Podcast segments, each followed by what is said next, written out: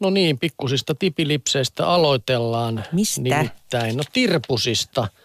Kodin kuvalehdessä kerrotaan, mikä on lintujen lempiruoka, jos niitä nyt sitten talvella haluaa ruokkia ja hyväkin. Ehkä on sekin vielä kuullaan tässä. No juu, pikkulinnettu räpistelevät jo ikkunan takana ihmettelemässä lintulaudat esiin, mutta mitä hän nyt sitten pitäisi tarjota. Kattauksella voi kyllä houkutella ihan toivomiaankin lintuja. Nimittäin mustarastas on huilisti ja kaunotar, jolle kannattaa järjestää ihan omaa syötävää, eli kuivia omenanpaloja tai kuivattuja pihlajan marjoja. Tiaiset ja peipot, niille taas maistuvat auringonkukan siemen ja murskattu maapähkinä. Närhi tai urpiainenkin voi tulla paikalle ja heille tarjotaan ilmeisesti näitä siemeniä ja pähkinöitä myöskin. Mutta perussetti siemeniä ja pähkinää kelpaa sitten lisäksi varpuselle ja myös punatulkulle. Vanha kunnon kauralyhde maistuu keltasirkulle ja punatulkulle, mutta se on ruokana aikamoista höttyä. Parasta voimaruokaa onkin tali, jota nokkivat kiitollisina tiaiset, varpunen ja musta rastas ja voi jopa tikka käydä siinä sitä nokkimassa. Jos kaupan talipallot eivät innosta, niin itse voi tehdä kauniimpia muotiksi sopivat pienet ja kauniimuotoiset esineet, kuten piparimuotit ja silikoniset muffinssivuot. Kattilassa sulatettuun taliin voi sekoittaa pähkinä murskaa ja siemeniä sekä upottaa samalla myös narun. Ja kun gurme on muotissa jähmettynyt, sitten vaan irrotetaan ja ripustetaan. No niin, meillä meni ainakin viime talvena huikeeseen vauhtiin noita talipalloja. Ne oli semmoisessa metallisessa hökötyksessä ikään kuin tennispallot peräkkäin ja tota, kyllä sinne sai käydä heittelemässä niitä vähän väliä lisää. En sitten tiedä, mikä herkkusuu siellä kävi. No oliko, oliko ne oma tekemiä vai? No ei ollut ei oma tekemiä. Joo, ihan, ihan perus, perustali. Ihan, systeemikin. Ihan nor, normikamaa. En sitten tiedä, oliko oravat siellä myös mukana juhlimassa. Ja lintujen evästyksellä jatketaan. Nimittäin Suomen luonto kertoo, että tali- ja sinitiaiset ovat eteläistä alkuperää, eikä niille ole kehittynyt kykyä varastoida ruokaa talven varalle. Ilman lintulautojen antimia ja muuta ihmiseltä liikenevää ruokaa tali- ja sinitiaisia eläisi näin pohjoisessa vain mitätön määrä nykyiseen verrattuna. Sinitiaisen Suomen kanta on nykyään yli 30-kertainen 50-lukuun verrattuna. Tämä johtuu talviruokinnasta, rantaruovikoiden levenemisestä ja talvien lauhtumisesta. Talitiaistenkin talvijoukko on kolmisen kertaa suurempi kuin 60 vuotta sitten. Mutta ylenpalttinen ruokatarjoilukaan ei takaa koko syksyisen tiaisjoukon selviytymistä kevääseen asti. Talven tappavuudesta kertoo sekin, että osa tali- ja sinitiaispareista pesii kuin varmuustoimena kahdesti kesässä ja kasvattaa jopa parikymmentä poikasta.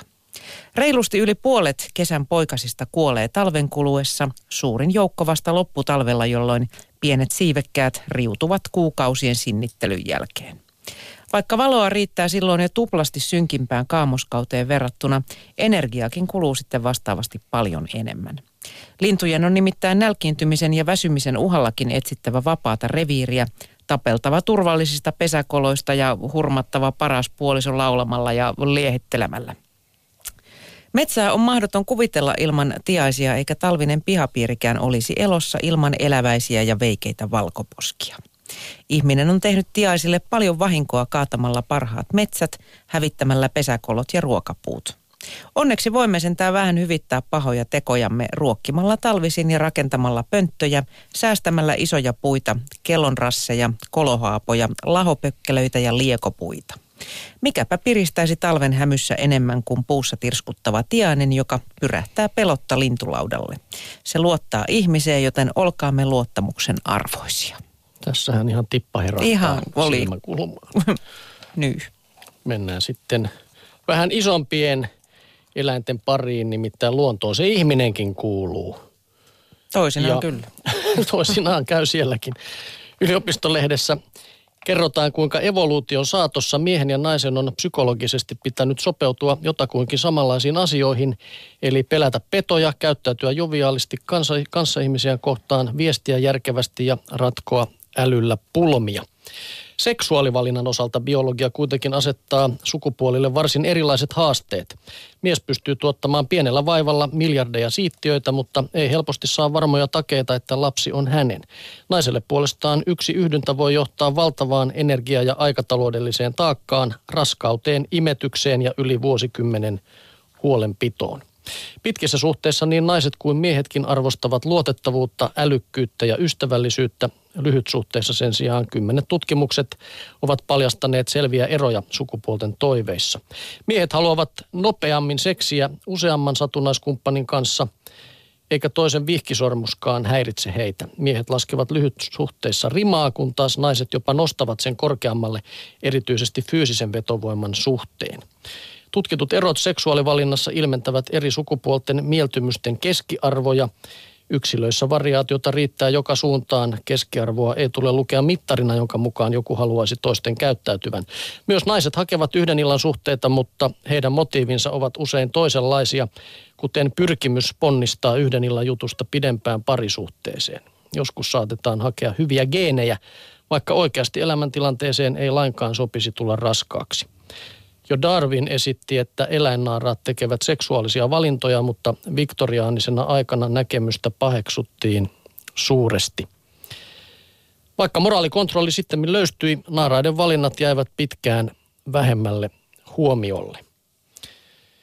Kerrotaan vielä, että jotkut miesporukat hyödyntävät baarissa sellaista tietoa, että naiset joidenkin tutkimusten mukaan pitivät kaveriporukassa kuvattuja miehiä viehättävämpinä kuin yksin kuvattuja.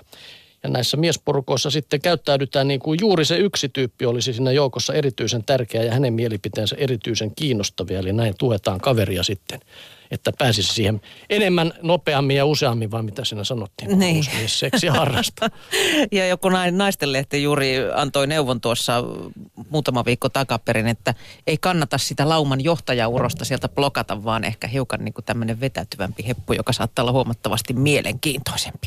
Otan nyt tuosta sitten selvä. Jäämme tätä Jussin kanssa ihmettelemään.